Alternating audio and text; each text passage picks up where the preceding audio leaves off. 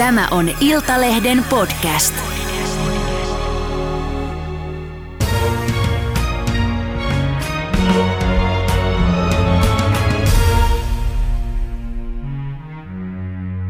Tervetuloa Hanna Tikander. Sä olet vaikuttaja ja muun muassa Mimmit sijoittaa podcastin juontaja. Kiitos. Sulta on tullut vastikään kirja Selvinpäin erään pilettäjän tarina ja siinä sä kerrot hyvin avoimesti pilehuumeiden ja, ja alkoholin sotkemasta elämästäsi ja sekoilusta, joka alkoi jo 13-vuotiaana. Niin miksi sä päätit antaa omat kasvosi bilehuumeille? Nehän on tässä maassa vaiettu tabu. Mm. Joo, mun ja Vilma Ruohiston kirjoittama kirja Selvinpäin erään bilettäjän tarina, se käsittelee muun muassa alkoholia ja muitakin päihteitä, mutta sen lisäksi se käsittelee paljon mielenterveyshaasteita ja siellä nousee paljon esiin niitä traumoja, mitä mm, mun elämän aikana mä oon kohdannut, jotka on sitten johtanut siihen, että mä oon käyttänyt alkoholia ja päihteitä – Mä korjaan vielä tuohon, että 13-vuotiaana join ensimmäisen humalan, mm, mutta, mutta ne juhla- tai bilehuumeet tuli sitten vasta myöhemmässä vaiheessa mun elämään parikymppisenä. Mä haluaisin kirjoittaa kirjan ja puhua tästä aiheesta ihan sen takia, että mulla oli siihen mahdollisuus. Ää, kynnys mulle tästä puhumiseen oli madaltunut sen takia, että mä olin avannut ääneni näiden teemojen suhteen jo aikaisemmin mun omissa kanavissa. Mä kirjoitin kirjan sen takia, että mä saisin kevennettyä sitä omaa taakkaa, mitä mä oon vuosien mittaan mun harteilla kantanut. Ja tällä hetkellä olo on jotenkin tosi, tosi alaston ja, ja vapautunut ja tuntuu hyvältä, että saa puhua tärkeästä aiheesta.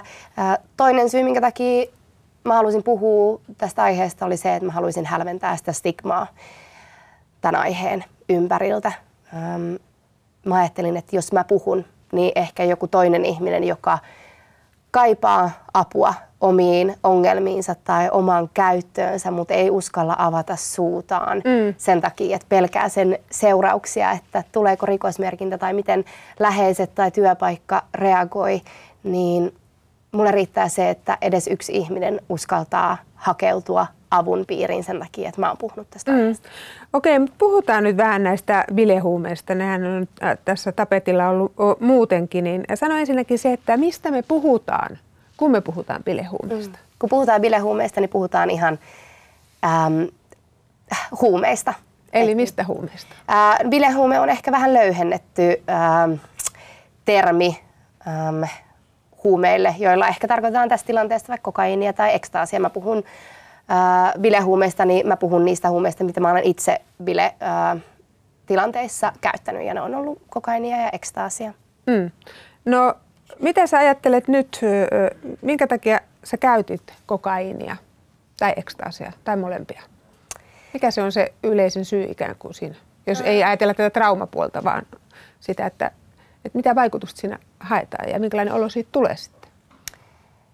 Ähm, mä uskon, että tässä tilanteessa täytyy katsoa myös vähän sitä traumasyytä, koska äh, se, minkälainen menneisyys meillä on, miten me käsitellään asioita, miten me ollaan lapsuudesta opittu, että miten, miten, miten mm. vaikeita asioita käsitellään, niin se vaikuttaa paljon siihen, että päätyykö käyttämään vai ei. Mä itse olen ollut aina tosi suorituskeskeinen. Mä oon vaatinut itseltäni tosi paljon, mikä nyt jälkikäteen kun mä katson, niin se on ollut tosi tosi väärin. Nykyään mä oon onneksi lempeämpi itseäni mm. kohtaan, enkä vaadi itseltäni niin paljon. Öm, mä oon ollut myös aina tosi seikkailun halunen. Mä oon ajatellut, että ehkä näillä päihteillä mä saan jotain lisäkiksejä mun elämään. Mä oon saa, saanut maksimoitua mun tunnetiloja.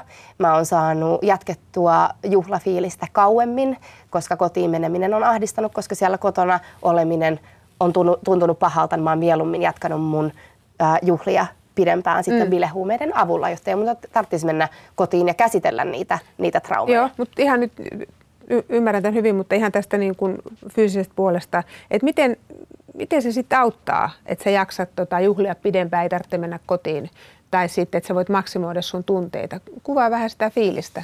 Mm, tietysti kaikilla huumeilla on erilaiset vaikutukset. Ne huumeet, mitä mä oon käyttänyt, on antanut mulle äh, piristyneemmän olon. Väsy ei ole tullut. Äh, mä oon ollut skarpimpi joissain tilanteissa, kun mä oon pelännyt sitä, että mä olisin liian humalassa tai että mä tekisin jotain, jotain sellaista, joka mua myöhemmin kaduttaisi. tietyt huumeet on antanut mulle sellaista olotilaa. Toiset huumeet mm. on taas sit auttanut mut pois tästä tole, tole, todellisuudesta. Mä oon hakenut niistä tietynlaista eskapismia. Mä oon saanut tuotettua itselleni jotenkin euforisen, hyvän, hetkellisen tunnetilan, kun mulla on ollut henkisesti tosi huono olla. Mm. No, bilehuumeet ei sitten välttämättä näy päälle päin mitenkään, että joku ajattelee, että nisti tai narkkari tai alkoholisti, ne, esimerkiksi kova alkoholin käyttö rupeaa näkymään. Niin onko mm. se sitten niin, että, että tota, sun kasvot oli tuommoiset silloinkin, kun sä käytit? Ää, kyllä mä uskon, että mun kasvot on tällä hetkellä paljon eloisammat. Ne on aidosti onnelliset. Mm. Niiden takana ei peitellä mitään. Mutta viittasin kysymyksellä siihen, että sitä ei pysty välttämättä päälle päin sanomaan, kuka käyttää bilehuumeita ja kuka ei. Ei todellakaan, ei. Otetaan pätkä sun kirjassa, kirjoitat näin. Ymmärsin, miksi niin harvat julkisuudesta tunnetut tyypit eivät sekoile kännissä. Se kokaine auttaa niitä pysymään skarppina silloin, kun niiden on pakko. Ei sitä kukaan sano ääneen tietenkään, kun se on laitonta, mutta niin se on. Ja kun sitä pakoreitteja käyttää kerran, siihen turvautuu helposti myös jatkossa. Tai ainakin niin kauan, kun siihen on varaa ja fyysistä kuntoa. Ja kun ei enää ole, on se, on, sen ongelman kanssa jää tosi yksin, niin avaa ensinnäkin tota vähän enemmän, mitä sä kuvaat, että kuinka yleistä ensinnäkin sä arvelet tuon käytön olevan? Mitä mä oon yöelämässä nähnyt, niin mä en ole ainut, joka bilehuumeita käyttää. Bilehuumeita käyttää ihmiset laidasta laitaan eri yhteiskuntaluokista, miehet, naiset, muun sukupuoliset.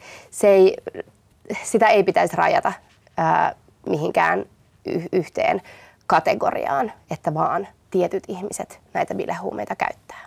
Mm. Jätevesitutkimusten mukaan äh, jopa kolminkertaistunut esimerkiksi kokainin käyttö. Mm. Että se on yleistä, mutta harva siitä puhuu ja niin kuin sä sanoit, niin sehän on laitonta. Se on laitonta ja mä ymmärrän sen, miksi harva siitä puhuu. Mm. No sä sanoit tuossa myös, että käyttää niin kauan kuin fyysistä kuntoa tai rahaa riittää, niin paljonko sulla esimerkiksi meni sit rahaa Mulla on siitä päivästä asti, kun mä raitistuin, niin mulla on ollut käytössä tämmöinen Sober Today-sovellus mun puhelimessa, mihin mä oon listannut silloin, kun mä oon raitistunut, niin mun menot, mitä mulla on, mulla on tota, kaikkeen juhlimiseen liittyen mennyt. Ja tota, tällä hetkellä se sovellus näyttää tälleen lähes kolmen vuoden raittiuden jälkeen tota, lähemmäs 15 000 euroa. Siis kolmen vuoden aikana tullut säästöä? Säästöä, kyllä. Niin, mutta siinä, ei ole, siinä on kaikki. Ähm. Jos ajatellaan, että, puhutaan bilehuumeista, niin kuinka kalliita ne on paljon, kun sulla meni sit niihin? Tuossa on alkoholi mukana. Mm. Riippuu mitä huumeita sit viikonloppuisin on käyttänyt, mutta kyllä ne kalliita on. Että kyllä sun täytyy äh, haluta niitä sen verran paljon, että sä oot myös valmis maksamaan niistä oikeasti aika kovan hinnan, että on ne kalliimpia kuin alkoholi. Mm onko, osaako sanoa yhtään jotain hintaluokkaa? No riippuu edelleen, että mistä, no, mistä siis puhutaan kokainista. No mä en tiedä, miten, miten hinnat on muuttuneet niin. sen jälkeen, kun mä oon äh, kokaiinia käyttänyt, mutta kyllä puhutaan niin kuin yli äh, sadasta eurosta, mitä siihen sitten saattaa mennä rahaa. Kerta? Niin, riippuu, Vi- viiva vai riippuu kuinka sitä? paljon sitä, niin. sitä käyttää. Niin. Ja. No, tota, mistä sitten niitä huumeita saa? Mistä sä sait niitä huumeita? Mä oon pyörinyt yöelämässä aika pitkään. Siitä asti, kun mä oon täyttänyt 18, niin mä oon pyörinyt, tykännyt, tykännyt käydä ulkona ja juhlia ja tanssia ja tutustua uusiin ihmisiin. Ää, mulla on aika laaja ää, piiri, mitä mä tunne, tunnen ihmisiä. Mulla ei ainakaan ole ollut ikinä sellaista tilannetta, että niitä päihteitä ei olisi sit jonkun tutun, tutun, tutun kautta saanut. Mm. No mit, mitä luulet, jos niin moni käyttää, niin onko kaikilla se sama tapa saada äh, tota, bilehuumeita vai, vai miten toi homma sitten hoidetaan? Mä en osaa lähteä kommentoimaan millään tavoin sitä, että miten muut mm. tota, päihteensä hankkii. Voin vaan puhua siitä omasta kokemuksesta, miten mä oon itse niin kolme vuotta sitten toiminut. Niin, mutta että vaikeaa se ei ilmeisesti ollut niinkö? Tietysti riippuu ihan ajankohdasta ja paikasta, mutta siis kyllä se on ollut suht, suht iisiä. Mm. No, Minkälaista sun piletys kaiken kaikkiaan sitten hurjimmillaan oli? Sä kerrot siinä kirjassa, että esimerkiksi kesä 2019 koko kesä oli yhtä, yhtä juhlintaa. Ja miten sä kuvaisit sitä? Joo, se oli ensimmäinen kesä, kun mä vietin silleen opiskeluvuosien jälkeen tällaisen oikein aikuisten kesäloman, että mä olin oikeasti ensimmäistä kertaa kuukauden kesälomalla. Normaalisti mä olin tota, opiskellut aina tota, vuoden ja sitten kesät meni töitä tehdessä, mutta sitten mä olin sinä vuonna hypännyt yrittäjäksi ja olin tehnyt pitkän vuoden ja päätin, että nyt pidän oikein kunnon tällaisen kesäloman enkä tee töitä. Mulla oli paljon vapaa-aikaa, mä olin säästänyt rahaa sillä kovalla työnteolla, mitä mä olin tehnyt ja mä en todellakaan hidastellut. Olin, olin festareilla, olin Villeillä mökki, viikonloppu, viikko, mökki viikonlopuilla mukana. Ähm, ja silloin tuli juhlittua enemmän kuin normaalisti, koska oli ensimmäistä kertaa siihen oikeasti semmoinen vapaus mm. ja mahdollisuus käytännössä, että ei ollut paineita siitä työnteosta tai, tai opiskelusta. Öm, mun kohdalla juhliminen pitkään tarkoitti sitä, että mä pidän hauskaa, mutta siinä, siinä kesänä ää, mä voin henkisesti tosi tosi huonosti ja se oli se kesä, kun mä ymmärsin, että nyt mä juhlin niin kuin väärä, väärään fiilikseen, että nyt mä en oikeastaan niin kuin juhli enää hauskanpitoa, vaan nyt mulla on, mulla on huono olla ja sen takia mä en halua lopettaa näitä juhlia, koska mulla on vielä huonompi olla, olla kotona. Et siellä oli paljon mielenterveyshaasteita, jotka oli pahimmillaan siinä kesänä, minkä takia ää, se juhliminen tuli niin suureksi osaksi sitä kesää. Mm. No sä sanot myös kuvat tuossa, että, että edes krapulassa sulta ei kuitenkaan lenkit jääneet ä, tota, juoksematta eikä työprojektit hoitamatta. Et jos on pilettänyt putkeen ja, ja aamuyöhön ja käyttänyt vielä bilehuumeita, että jaksaa, niin ä, miten se on mahdollista? Mä uskon, että tästä tulee vahvasti esiin mun luonteen piirteet. Mä oon aika periksi antamaton ja vaadin itseltäni tosi paljon, tai oon vaatinut itseltäni tosi paljon totta kai siihen on myös vaikuttanut se, että sä oot toiminut sun omien arvojen vastaisesti vaikka läpi sen viikonlopun. Sä oot tehnyt sellaisia asioita, mistä sä et oikeasti ole ylpeä tai miten sä oikeasti haluaisit elää sun elämää. Ja kun sä heräät maanantai-aamuna, niin sä haluat ns. korjata sen kaiken. Sulla on huono olo siitä kaikesta, mitä sä oot viikonlopun aikana tehnyt mm. ja kokenut.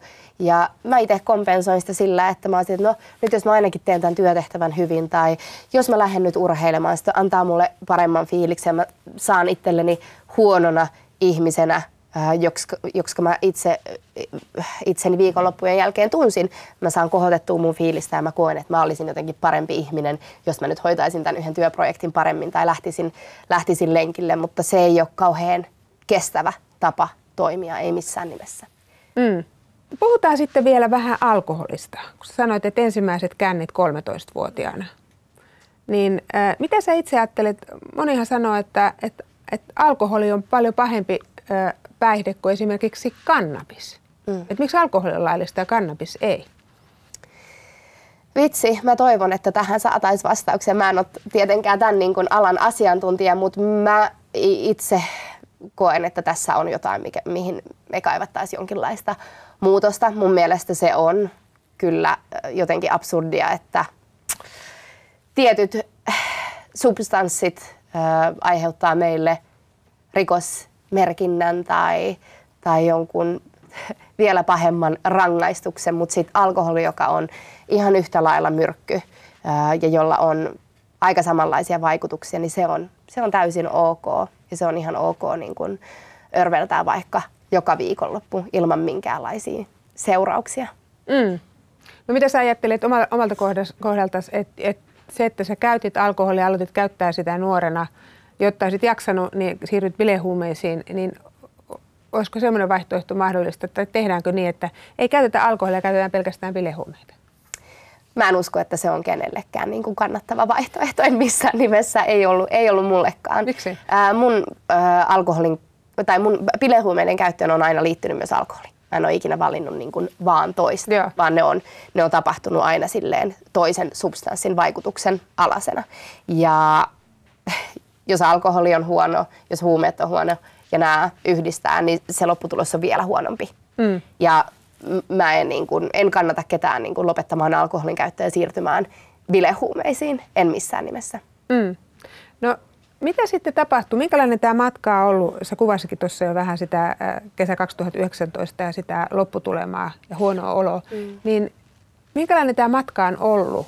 Koska se ei varmastikaan tapahdu yhdessä yössä, että no nyt mä enää käytä mitään. Niin. Sanoit vajaa kolme vuotta, Joo. ollut nyt raitis. No siis se, se on siis jännä, koska siis loppupeleissä se päätös, että nyt mä en enää käytä mitään tai nyt mä raitistun, niin se tapahtui vaan silleen yhdessä päivässä ja se oli oikein jännä, miten se oli vaan semmoinen yksi hetki, että se niinku oikein valtaisi mun kehon silleen, että se oli semmoinen niinku ns. valaistuminen, että hei okei, okay, nyt tämä oli tässä. Totta kai siihen niinku liittyi sellaista puolen vuoden pohdintaa asian tiimoilta ja just sitä huonoon oloon, oloon juhlimista.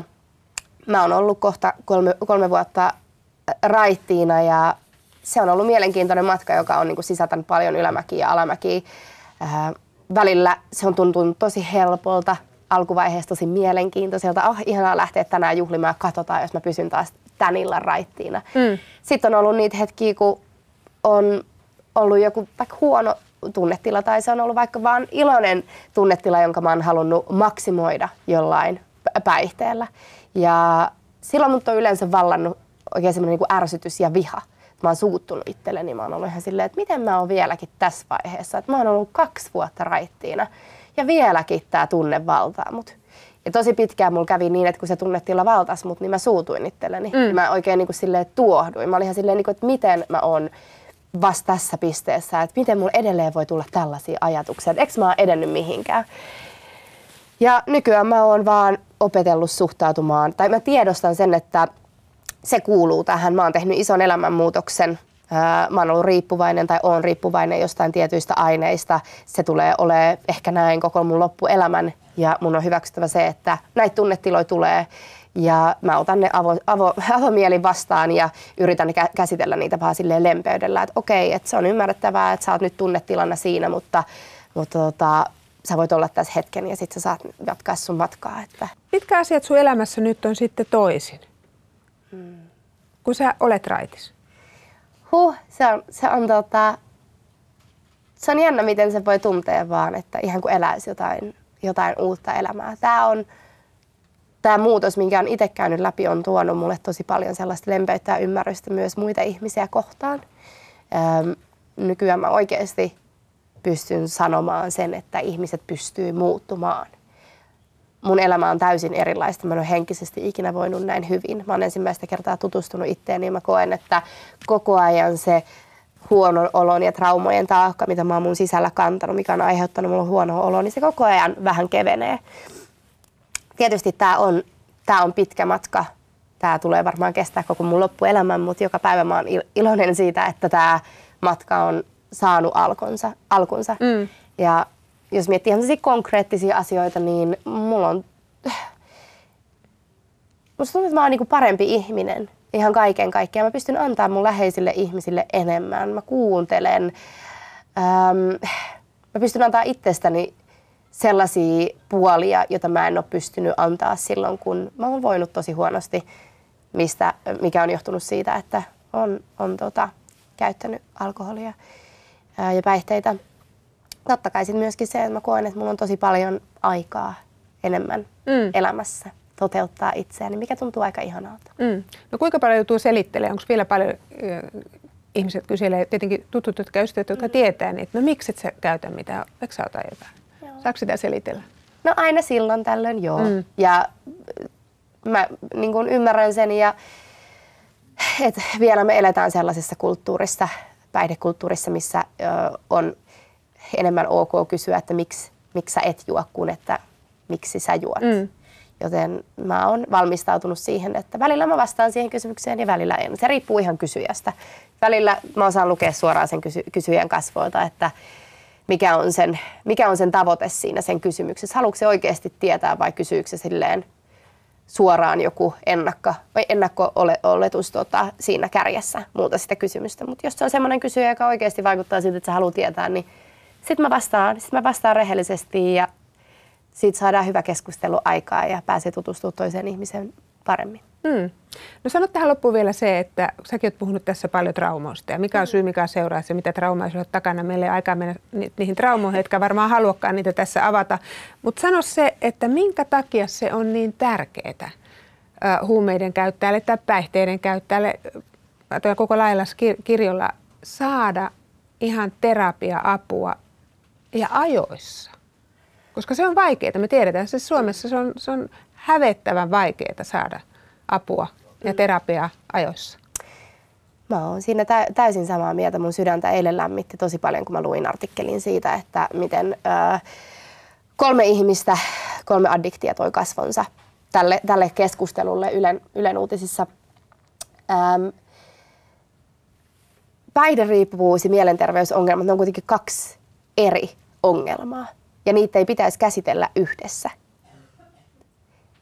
Mun mielestä sen pitäisi olla niin, että kun sä ha- hakeudut terapiaan, sä haluat saada apua, niin sulta ei voida ekaksi vaatia sitä, että sun pitäisi saada joku toinen ongelma ensin itse selvitettyä, ennen kuin sä pystyt lähteä korjaamaan sun mieltä, joka ehkä on se syy siihen, minkä takia sulla on tämä toinen ongelma.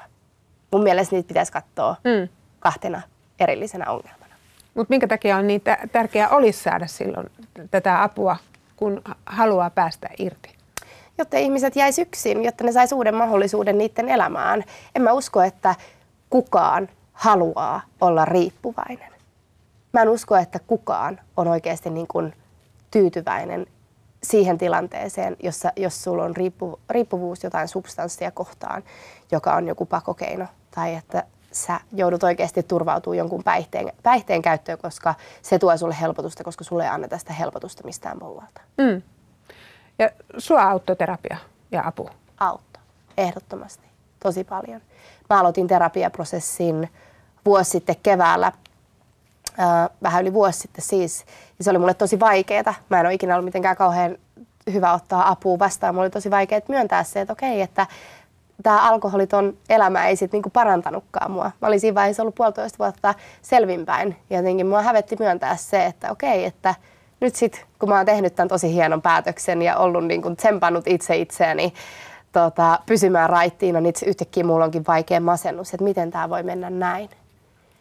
Ja heti kun mä sain sen tiedon, että mä saan apua, niin jo se helpotti mun oloa. Sen jälkeen mä oon käynyt terapiassa säännöllisesti ja se on tuonut tosi paljon selkeyttä mun elämään ja sellaista turvaa, että jos mä kohtaan jonkun ison vaikean tunnetilan, niin jos mun on vaikea puhua siitä ihmisille mun ympärillä, niin mä tiedän, että mulla on jossain joku ihminen, kenen kanssa mä pystyn käsitellä sitä seuraavalla viikolla tai samalla viikolla. Mm. Ja mun mielestä kaikkien olisi syytä päästä terapiaan paljon matalalla, matalammalla kynnyksellä kuin mitä sinne nykyään pääsee. Ehdottomasti. Hanna, kiitos sulle tästä haastattelusta, rohkeudesta puhua ja mä toivotan sulle kaikkea hyvää. Kiitos. Kiitos.